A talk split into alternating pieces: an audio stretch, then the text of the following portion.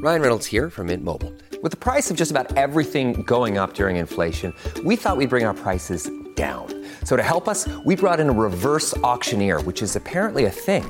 Mint Mobile Unlimited Premium Wireless. How to get thirty, thirty, how to get thirty, how to get twenty, twenty, twenty, how to get twenty, twenty, how to get fifteen, fifteen, fifteen, fifteen, just fifteen bucks a month?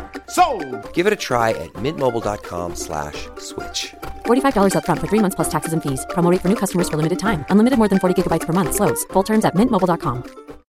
Think you know the Brooks Ghost? Think again. Introducing the all-new, better-than-ever Ghost sixteen. Now with nitrogen-infused cushioning for lightweight, supreme softness that feels good every step, every street, every single day. So go ahead, take your daily joyride in the all-new nitrogen-infused Ghost sixteen. It'll turn your everyday miles into everyday endorphins. Let's run there. Head to brooks running dot com to learn more.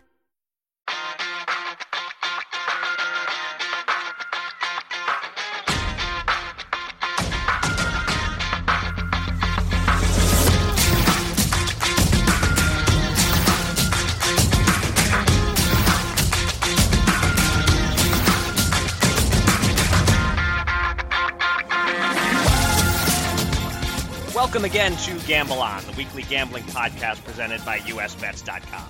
I'm Eric Raskin, U S Bets Managing Editor and Media Director, and I'm joined by our Senior Analyst, Pulitzer Prize finalist John Brennan. And I have a rhetorical, what were the odds question for you, John. Uh, my wife is out of town. She had a planned mini vacation girls trip with her friends. What were the odds that while she's away, not just one of my kids, but both of my kids would be running fevers and staying home from school? Because whatever the odds were, I should have bet it. Yeah, I can imagine, Eric. Uh, well, I'm an uncle ten times over, and now a great uh, uncle one time over as well. Uh, so my analysis from the cheap seats would have been uh, pegging that as close to even money. Uh, I might have gotten greedy and parlayed with you and your dog also getting the same fever, but um, I don't know if that would have worked. But I'm sure you stocked up on all the relevant relevant supplies in, in advance, so uh, you didn't have to make any annoying evening trip to the store or anything. Yeah, well, I didn't stock up on them, but uh, uh, give my wife credit on that one. She always has the medicine cabinet well stocked. And and meanwhile, my, my dog has been quite cooperative. Uh, he hasn't been needing to go out any more than usual, probably because it's so cold out. He's he's content to do his business uh, quickly. But uh, but my, my son got into bed with me at two forty-five in the morning, coughing and running a one oh three fever. Uh, I couldn't have gotten less sleep, even if I had a neon red Kenny Rogers Roasters sign outside my window. Uh, so I'm definitely podcasting under adverse conditions today. But, you know, the Gamble On uh, fan base needs their pod, so uh, so we soldier on. Well, let's get it going before uh, the worst happens. Yes, exactly. The cold could kick in at any moment. So uh, thank you to everyone for joining us for episode number thirty of Gamble On. If you missed any of our previous twenty-nine episodes, you can find them all on SoundCloud or on iTunes or the Apple Podcast app. And luckily for you, you can't find them on YouTube. Uh, trust us, we are best when heard but not seen. Uh, amen to that, Eric. Uh, and coming up a little later on the podcast, we'll be speaking to poker pro Jamie Kerstetter about the state of poker in Las Vegas, the schedule for this year's W S O P, why she chose poker over practicing law, and more. Uh, but first, we have our usual heavy dose of news to discuss this week, so let's get right to it. Here's your Gamble On News of the Week, an inside look at the biggest stories in the world of gambling.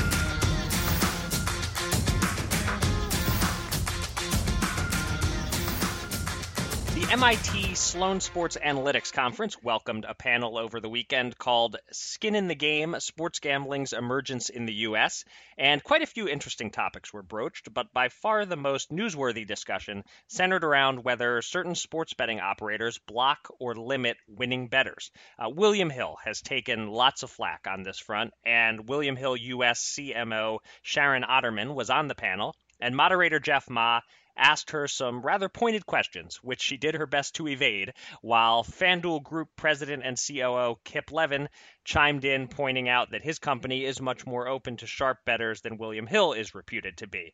It's a fairly complicated topic. I don't know that we can do it justice in a quick conversation on this podcast. Uh, someone who did do it some justice is pro sports bettor Captain Jack Andrews, who wrote about the value of sharp money in depth this week on U S Bets. Uh, definitely recommend everyone check that article out. Uh, but, John, what stood out to you from the panel discussion, and do you think it's good that so much light is now being shined on this subject? Uh, I, I would say perhaps Kip implied that about FanDuel versus William Hill, but okay. he was di- he was diplomatic about it. So right um, now, as a journalist for all my adult life, I always want more information. So I love this frank discussion. You know, I call it the eight hundred pound gorilla on a tweet. Um, everyone knows it's there if you're you're heavily into the industry, uh, and it's a it's a fair question. Um, the challenge was fair, and it was good to hear some responses, whatever people may have thought of them. Uh, but my biggest takeaway, though, was both Otterman and Levin referencing their obligation to limit or ban players when there appears to be a compulsive gambling issue. Uh, hmm. I don't doubt that some of the chatter I hear, or others here, is those players complaining about the action, right? You know, what gambler's ever going to basically say, oh, I got banned because I'm so bad at this, I'm losing tons of money, they won't even take my money anymore. Uh, instead, what we know what they say, I got banned because I'm just too damn good. Right. So, You know, so realistically, I think both things can be and presumably are true. Uh, much of the grousing we hear is coming from problem gamblers who are frustrated they can't make the next big score. Um, but as Jeff Ma noted, it's difficult to fathom each any sports book really taking on the heaviest hitters forever without setting some kind of limit. Uh, there are businesses, as Sharon pointed out. Uh, and let me also endorse that Captain Jack article, which, which really comes from within the belly of the beast on this issue more so than even anything we do. Yeah, it was definitely entertaining to watch at the very least, whatever your position on it. It, it Uh, it, it was interesting to to watch this whole exchange, and and I want to both commend and criticize Jeff Ma. Um, I thought his handling of it was all very clunky. Like, he wasn't great at focusing the conversation and uh, and asking a question as moderator and then getting out of the way. Uh, there was one one particular point which uh, you noted in your article about it, uh, where he. Uh, directed what seemed to be a question toward uh, one of the panelists, uh, Doug Kezirian, and then never actually asked a question. He just kind of rambled and moved on to the next thing. Uh, so that that would be my criticism. Um, but he also showed some really commendable tenacity in staying on top of Otterman. Like, when she dodged a, a question, he kept asking. Uh, yeah, I mean, it was it wasn't pretty at times, but uh, I'll, I'll sort of take the. the clunky, uh, forceful approach over some smooth antiseptic thing where it feels good. And then when you, uh, sometimes you, you go back and listen to the tape. I remember this covering the N B A so many years. You think you had a great interview, and then when you replay it, it's like there's there's nothing there. There's no verbs right. in this in this conversation, you know. So uh, I'll I'll still take this overall. Yeah. Um, as for Otterman's side of things, I wasn't buying anything she was selling. Uh, she she did everything short of yelling fake news, uh, and uh, you know, her saying that uh, if they banned a bettor, it must be for other reasons. Uh, she just wasn't believable to me. Um, she said they wanted. They, she said they want people to win, and Ma asked a great follow up: do you want them to win consistently? And she did a, a non-answer answer. You want happy and satisfied customers. I found that exchange particularly uh, interesting to, to watch unfold. Yeah, I'm not sure um, I'm ever going to get a uh, uh, hear an interview with a, a sportsbook operator that's going to completely give me what I kind of want to want to hear. But I, I think I learned some things from it. So, like I said, I think it's a net positive. Yeah, and this is certainly an issue that the sports betting industry needs to figure out. I, I just think it's The the idea of uh, limiting winners is one thing. Banning them outright is, is the next level, and I think it's a bad look. It it discourages people from playing, and, and just like in the Ocean Magic slots case that we discussed last week, this notion that you get punished if you beat the house, it's more and more prevalent. You know, you're allowed to be lucky. You're not allowed to be good. That's kind of the message the casino industry is sending. So it's it's important, and I'm glad that they brought it to light here. Yeah, I'll just make one note. I've talked to David Rebuck about this. This is the uh, the director of the Division of Gaming Enforcement in Jersey, who's one of the most influential uh, gaming people in, in the United States, certainly. Uh, yeah. He's told me he will not accept this idea that if you're winning too much, you're cut off from it. So in New Jersey, at least, philosophically, um, they don't accept it. So uh, if there is a, a big bettor who, who can document uh, exactly how they've been cut off just for winning, um, they may have a case. And that may be a, a topic for another day. Right. Okay, good. Something something to watch for there, whether he can enforce that, but that's certainly good to know that that's their attitude. Uh, okay, moving on. Uh, you may recall that a few months ago on the podcast, uh, back in September, we discussed Fox Sports one launching the first national daily T V show built around sports betting called Lock It In. Well, E S P N bided its time, but the worldwide leader is now joining the fray. The network has announced the debut this coming Monday, March eleventh, of Daily Wager, hosted by my fellow Brown University grad Doug Kezirian. He'll have a deep roster of expert contributors, including one-time Gamble On guest David Purdom. And the way Kezirian explains the show, it sounds like it's going to be a mix of news and information, analysis, opinion, handicapping, a little of everything in the slick E S P N style we've grown accustomed to. The time slot is notable, six to seven p.m. Eastern Time every weekday, just before the basketball, hockey, or baseball games start. The exact network is also notable, E S P N News, not the most highly prioritized of the E S P N channels. Uh, how do you feel, John, about the time slot, the fact that it's on E S P N News, the fact that they're going to be trying to fill a full hour every day, just like Lock It In? And are you surprised E S P N waited this long to launch a show like this? Well, I mean, Eric, first, I take this as E S P N's desperate attempt to try to grab a chunk of the growing Gamble On podcast audience. There you go. And it won't work, damn it. But um, right, people people, be... people can do both. I, it's... I, I might be reaching there a little bit. Yeah. So, um, no, I think it ought to be a challenge for E S P N on how to handle this. Um, roughing five hours of valuable airtime, uh, midday, early evening, to offer information about an activity that's illegal in forty-two out of fifty states, basically. Mm-hmm. So our various websites, we're focused on giving valuable intel to people in those states, whether supporters or opponents, on a likelihood of legal regulated sports betting coming to their state or to a neighboring state. That's one thing. I mean, not to be all Pollyanna here, but this isn't exactly parallel to daily fantasy sports where, rightly or wrongly, it's legal in far more states at this point. Mm-hmm. This is um, a national broadcast about uh, helping people better understand something that is illegal probably in their state. Yeah, that that's an important point, and I guess that they are counting on the progression continuing and it becoming illegal in fewer and fewer states as time goes on. Um, but it, it, you're you're absolutely right to point out that at this point they are uh, s- selling this idea to the to a, a minority of their audience that can actually act upon this information in a legal manner. Um, I worry about filling an hour every day. Uh, you know, we'll know more next week once it debuts about how they're doing it. But in the handful of episodes of Lock It In that I watched, I felt like they were stretching twenty-three solid minutes of material over forty-seven minutes. Um, you know, they, they had a long interview segment that wasn't always worthwhile. They came back and made picks several different times over the course of the hour. Uh, and I don't hate the show, um, but I feel strongly that it would be better at thirty minutes. But I suspect E S P N will navigate that better because they're treating it more like SportsCenter, whereas Lock It In is more in the around the horn mold of television. Uh, on SportsCenter, you just cover all the news and comment on the more interesting stuff. I get the sense that that E S P N and Kezirian are going to make this work. But again, we'll we'll know more next week. And as for the E S P N News aspect, the fact that it's airing on that channel, I do feel like they're they're hedging their bets a little, to use to use a gambling cliche, and maybe that plays into your point uh, about sports gambling only being legal in eight states right now. Maybe uh, if it if it were legal in more than half the country or something, this would be on E S P N two instead of E S P N News. Yeah, I, I do appreciate the dilemma, I really do, and um, I'm willing to give the show a fair shot. I, I think your concerns about the content is uh, well founded, but um, as you say, maybe they can pull it off. We'll see. All right, for our final story this week, we'll zero in on a single state, my home state, Pennsylvania.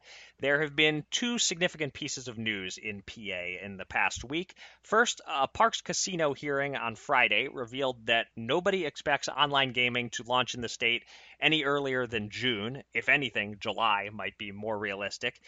It's kind of amazing that online gaming was legalized in Pennsylvania in October twenty seventeen, and here we still are, waiting and waiting. But in more positive news, at a P G C B meeting on Wednesday, FanDuel got the green light to operate in the state. Valley Forge Casino will have a FanDuel-branded brick-and-mortar sportsbook, and more importantly, FanDuel will now have an online sports betting presence. And as we discussed last week, rival DraftKings likely will not. Uh, John, do you expect FanDuel to be the market leader in Pennsylvania?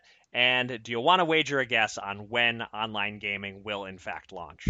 Yeah, certainly I would expect FanDuel to jump out of the gate from day one uh, as the top uh, top dog and, and stay there based on the FanDuel and DraftKings model in New Jersey and how they've uh, outflanked the casinos and, and other operators so thoroughly. Um, Granted, online they got a break because their uh, their app was accepted, uh, you know, a month or two before a lot of the others, um, which was a tough break. But that's uh, they took advantage of it, and they're going to keep it. And I think they've got it figured out now to do it in Pennsylvania.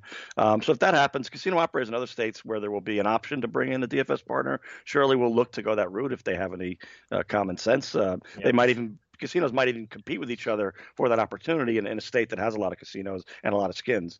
So um, as far as when it launches in Pennsylvania, I mean, they've already blown through the N F L, N C double A football season, N B A, March Madness already. Um, mm-hmm. They will blow through that. Uh, I doubt regulars are going to feel much pressure to get all-star game home run derby on the board in July. I mean, it's pretty clear that's not how they roll. Uh, by August first, I think we're going to have a much better feel whether that D O J opinion on the Wire Act uh, mm-hmm. that might cause some issues, uh, whether Whether that's D O A, S O L, um, and that will provide our answer, I think, as to when it's going to happen. Uh, I, I would guess by September first, but um, they're pretty deliberate over there in your state. They certainly are. It, it is clear to me now that you always want to take the over in Pennsylvania on when something will launch. Um, so, yeah, that they're saying one says June, one says July. I'm not confident about even July. Um, I would be inclined to predict August, uh, but uh, you would certainly think that it'll be there before football season. Uh, but yeah, you just never know in Pennsylvania. They really drag their feet on everything, uh, taking their time, doing it the way they want to do it. And as for who could be the market leader in Pennsylvania, I do, like you, expect FanDuel to be a clear number one. Uh, you know, I think Parks will do okay. Sugar House will do okay. William Hill will have a foothold. But just based on what we're seeing in New Jersey, so many sports bettors already have the FanDuel app on their phones. They know the brand. I'd be shocked if, if FanDuel isn't the clear leader in, in handle in Pennsylvania in twenty nineteen. I would add for another neighboring state to New Jersey, I, I imagine New York legislators being amazed at the breathtaking pace that Pennsylvania is going at. So it's all relative. It's time to welcome a special guest from the world of gambling. Let's get to the Gamble On interview.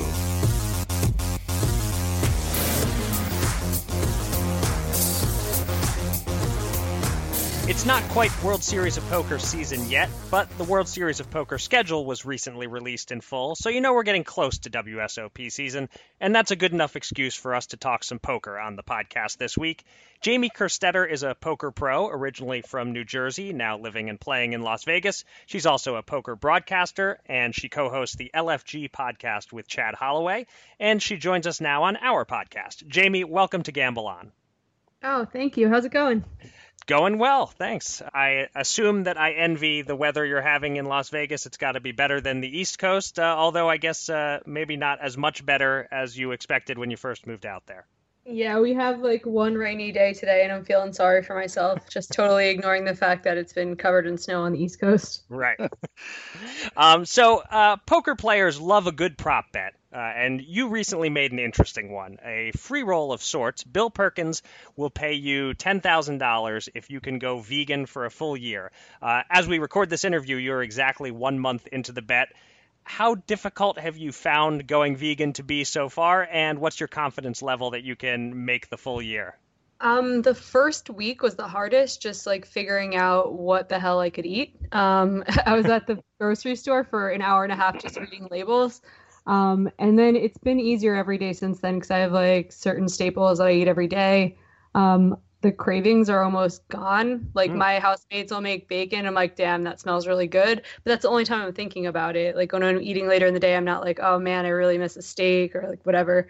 Um, giving up like cheese and dairy has been a little bit hard, but I feel just so much better. I don't feel like sluggish. So I think there's a possibility I might've had some sort of like low grade food allergy to that. So So far, so good. I don't see myself quitting. Um, I think I love animals a lot, and I've always felt a little bit of cognitive dissonance over eating meat. So this hasn't been as difficult to give up as I thought. Hmm. And, and do you think you're likely to remain vegan when the year is over?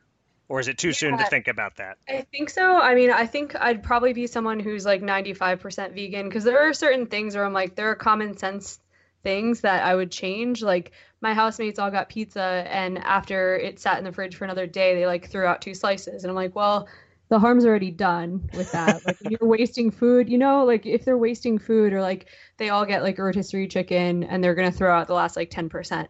That's where I'm like, the harm is done. Like the suffering's done, cruelty or whatever. And I do think that some of the foods that I'm giving up are like pretty healthy for your diet, like lean meats and things like that. So I think probably when the year is done, that's the kind of food that I'll like include back in my diet, but try to just not do any of the harm myself. Gotcha. All right. Sounds good. Uh, Jamie, I remember you came to the office of the Bergen Record newspaper office, uh, my uh, former employer, about four or five years ago to talk about online poker. And uh, you mentioned me at the time you You briefly worked as an attorney before uh, exiting because it was so boring, and I didn't get a chance to follow up at that point. But uh, for any young, smart listeners out there who are thinking of getting a law degree, um, what was so boring about it? And I mean, granting any gig is boring compared to being a professional poker player, but uh, what was so unappealing? um, I think for me, the choices were like I'm more competitive than most people, so I think I probably would have enjoyed being a litigator, going to court and fighting for people and stuff. But I also know that that was like the highest stress environment you could pick for lawyering. So I went the other way and I was a trust and estates attorney, but that just didn't suit my personality. I was writing thirty page wills every day um, with very little variance in the job. Like that's usually I'd show up at the office and spend twelve hours by myself drafting documents. So that got to be a real drag and I couldn't imagine doing it for thirty years. So I think what I would say to someone who's thinking about starting a law career is talk to a bunch of lawyers first. I didn't have any lawyers in my family and I didn't really know what I was getting into. I kind of just like did well on the LSAT and I was like, I'll go to law school, and didn't realize like how expensive and how time consuming it was and that I really should have done way more research before choosing that path. Uh, well, as we noted, uh, you moved from Jersey to Vegas. I'm curious uh, what, what the scene is like. You know, how many hours in, in a typical week are you playing live cash games? How many are you playing online cash games? And just how vibrant are you finding either the live or online scene to be out there in Vegas? Um, it's great out here, but for reasons that I like didn't expect. Like I thought I was going to come out here and the cash games would be amazing and I'd be like a cash game live grinder hopping from casino to casino. And really the mid-stakes cash grind is not great out here compared to other places I've been. Um, but the online tournament scene is good. Uh, the live tournament scene, like things that people won't travel for, like everyone comes into town and there's like a huge M S P T or like a big uh, like thirty-five hundred or something like that. But in between all those, there have been so many tournaments at the Wynn that are like six hundred dollars, two hundred fifty thousand guarantees. There's one tomorrow. Um, there's a sixteen hundred dollars, I think either one or two million dollars guarantee. So these things that people don't necessarily like travel across the country for, but I get to just drive twenty minutes down the street and play have been just awesome. Um, and then another perk is I've gotten to do so many like commentary gigs for PokerGo just because I live here. They're like, hey, you want to come in and do some U S P O commentary? And I was like, sure. And it's the kind of thing where when I was on the East Coast, they're not going to fly me in and put me in a hotel and all that for these jobs. So that was kind of an unexpected perk of living here. Okay, so just sort of be, being in the heart of, uh, of of where all the poker action is has just benefited you in, in, in more ways than you saw coming. For sure. Yeah. All right. And Jamie, you know, that W S O P schedule is revamped, I guess, a bit this year. Um, lower buy-in tournaments, for example. Um Do you have a sense yet? Are, are these definitely good changes, or is it too soon to tell? And, and what are you hearing from fellow uh, pros about it? Um, I was just going through it yesterday. I was talking to Jesse Sylvia and Ashley Sleeth about it, and it's like kind of weird. The schedule, they just change so much at once, mm. and that's the only thing that I'm like a little bit resistant to like drastic changes because everyone loves W S O P and it drives a ton of people there, and they're like gimmicky tournaments like the Millionaire Maker, the Marathon, uh, the Colossus have like driven people out here in numbers. Like, so I don't know why they would change so much at once. Um, it's obviously good for people like me. I'm not a high roller. I probably have an average buy-in around one thousand dollars. So, I mean, the schedule looks amazing to me. I'm just wondering exactly how it's going to be received by everyone else, including rec players. And if it's going to be too much of a strain on them, because with like so many more playable tournaments and so many more re-entries available, I could see a lot of people going broke on a schedule like this. Yeah. And last thing, uh, uh, I don't know if you think about this each year, but do, do you really focus on, you know, if I win a bracelet this year, what would it mean for my career? I mean, are you hyper-focused on that or, or not as much? Um, I don't even think about it anymore. I like, I guess I just embrace the variance. I'm not like, ooh, if I study really hard and I play this many events, I have a chance. I don't think about it. I, I just think like if I put myself in the position at a final table, I'd give myself a good chance and it would be an amazing career accomplishment. But I also like understand tournament poker better now and know that like I don't have quite as much control over that as I'd like. All right. Well, hopefully uh, this is the year. Uh, there, are, there are, I believe, eighty-nine events on the calendar. So just on a, on a pure numbers uh, sense, uh, you, you may have a better chance uh, than than you've had in the past. And the online ones. That's what I'm excited right. about. There's so many online events. That's a positive change for sure. I know that there's been some rumblings from people about, oh, the bracelets are losing their luster because they have so many different events and so many online events and small buy-ins and whatever. But as a poker pro who enjoys online poker, and I very much miss the old days of online poker, I'm excited that I can win a bracelet that way. Awesome. All right. Well, thanks so much for joining us, Jamie. Uh, I should let all the listeners know uh, you can find Jamie on Twitter at Jamie Kerstetter. If you're into a mix of poker talk, humor, and pictures of cute dogs, uh, Jamie's Twitter feed is a must follow. Uh, so good luck with uh, the rest of the vegan bet uh, as well as with the poker. Great talking to you, Jamie. Thanks. Nice talking to you guys, too. Two men. Two men. ten thousand dollars. Will they run it up or blow it all? It's time to check in on the Gamble On Bankroll.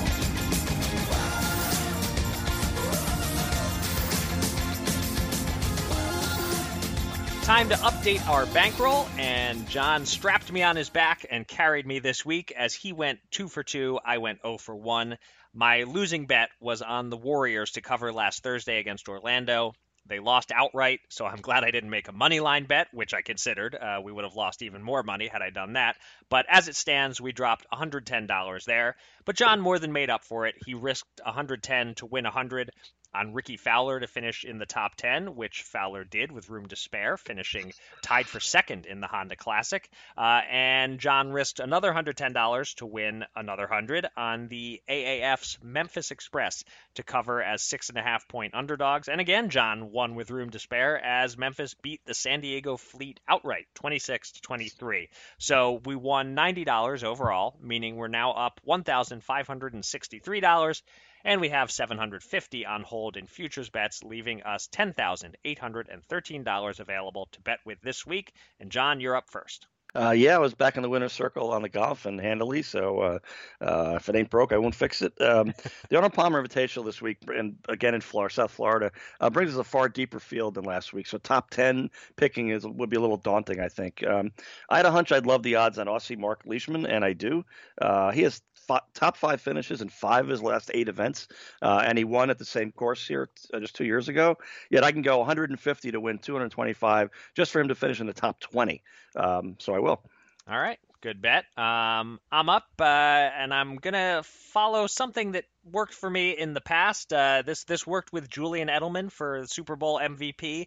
Uh, mm-hmm. I'm going to follow that strategy again and place a bet that I don't believe will win, but I think it's the right bet to make based on the odds. Uh, this Saturday, in the boxing world, there's an interesting light heavyweight fight between the unbeaten and highly skilled Dmitry Bivol and the less skilled Joe Smith Junior Smith, however, is dangerous. A couple of years ago, as a big underdog, he knocked out Andrew Fonfara in one round, and then, again as an underdog, he ended the career of Bernard Hopkins, knocking him not just out, but out of the ring. Uh, Bivol is the better fighter, but much like the famous Hasim Rachman-Lennox-Lewis upset, the odds are too wide. You know, I, I didn't know that night that Rachman was going to win, but I knew he was a good bet.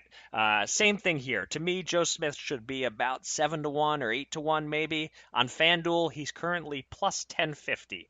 Uh, as a guy who can hurt anyone, if he lands cleanly, he's worth betting on, so I'm doing a fifty dollars long shot bet to win five hundred twenty-five dollars on Joe Smith Junior All right. Got to love the puncher's chance. I get it. So, yep. uh, yeah, I like the Birmingham Iron in A A F football this weekend um, to upset the unbeaten Orlando Apollos. But I'm looking at the futures market uh, on this, really. So if I'm right, then my risking one hundred to win four hundred thirty on the Iron, as I will, to win the eight-team championship, it gives me the Eastern Conference co-leader in a four-team playoff scenario at pretty long odds. If the Iron lose this weekend, I still expect them to make the playoffs where anything can happen. So, uh, which reminds me, did you see the Bears signed this week uh, to replace kicker uh, Cody Double Doink uh, Parkey? I did not. Uh, the new guy's last name is Blewett. No kidding. B L E W I T T. I, I love that. Wow, that's that's bold. But wh- I got to say, you're really uh, you're really following this A A F stuff. I uh, I really I haven't watched a, a minute of a, a game yet, to be perfectly honest. But uh, you're out here picking winners for the championship and everything. It's a dirty job, but somebody's got to do it. All right, for our final bet uh, this week, despite my loss with Golden State, I'm trying the day of N B A bet again, although if this one loses, even though two games is still a small sample size, uh, if this one loses, I'll quit betting on N B A games like this through the end of the regular season. Uh, there are only two games on the slate tonight, and I like one of them a lot. The Indiana Pacers are getting ten and a half points against the Milwaukee Bucks, and that's too much, even in Milwaukee. First off, the Pacers continue to play excellent basketball without Victor Oladipo. Second, the Bucks are in a bit of a funk for the first time this season, coming off consecutive losses to the Jazz and the lowly Suns. Uh, third, the Bucks have failed to cover as double-digit home favorites three of the last four times. And fourth, the Pacers are six and three against the spread in their last nine games as double-digit road dogs. All that adds up to this being good enough for me. I'm risking one hundred ten dollars to win one hundred dollars on the Pacers to cover as ten and a half point underdogs tonight. And that'll do it for this episode of Gamble On. Thanks to everybody out there for listening. You can find me on Twitter at Eric Raskin and John at Bergen Brennan, and follow U S Bets at US underscore bets. Go to U S Bets dot com for all the latest news and analysis from the world of gambling, and subscribe to this podcast on SoundCloud or on iTunes or the Apple Podcast app. And with that, John, uh, that's Brennan, not Belushi, uh, please do the honors and take us out. Uh, Eric, I'll bet in your uh, uh, sleep-deprived condition, you didn't know that daylight savings time is going to kick you an overnight Saturday. Uh, Just what I need. Will. Yeah, exactly. Uh, that means spring forward, so you lose another hour of sleep. So good for you. Um, you know, this used to occur on the first Sunday in April rather than the second Sunday in March from nineteen eighty-seven to two thousand six. And if you wonder why the change, you know, no one will admit it, but while people are aware of big pharma or big oil, right, there's another group with enormous lobbying power behind the scenes on Capitol Hill. I call it big rotisserie. And countless rotisserie and fantasy baseball league auctions and drafts would get disrupted over those years because there would always be that one owner who didn't get the D S T memo. So it took twenty years, but finally big rotisserie got its favor done. And millions of us are pleased to be represented by such powerful insiders, so we don't have to worry about this crazy hour change uh, interrupting our first week of April fantasy and rotisserie baseball drafts. And with that wisdom, until next time, gamble on.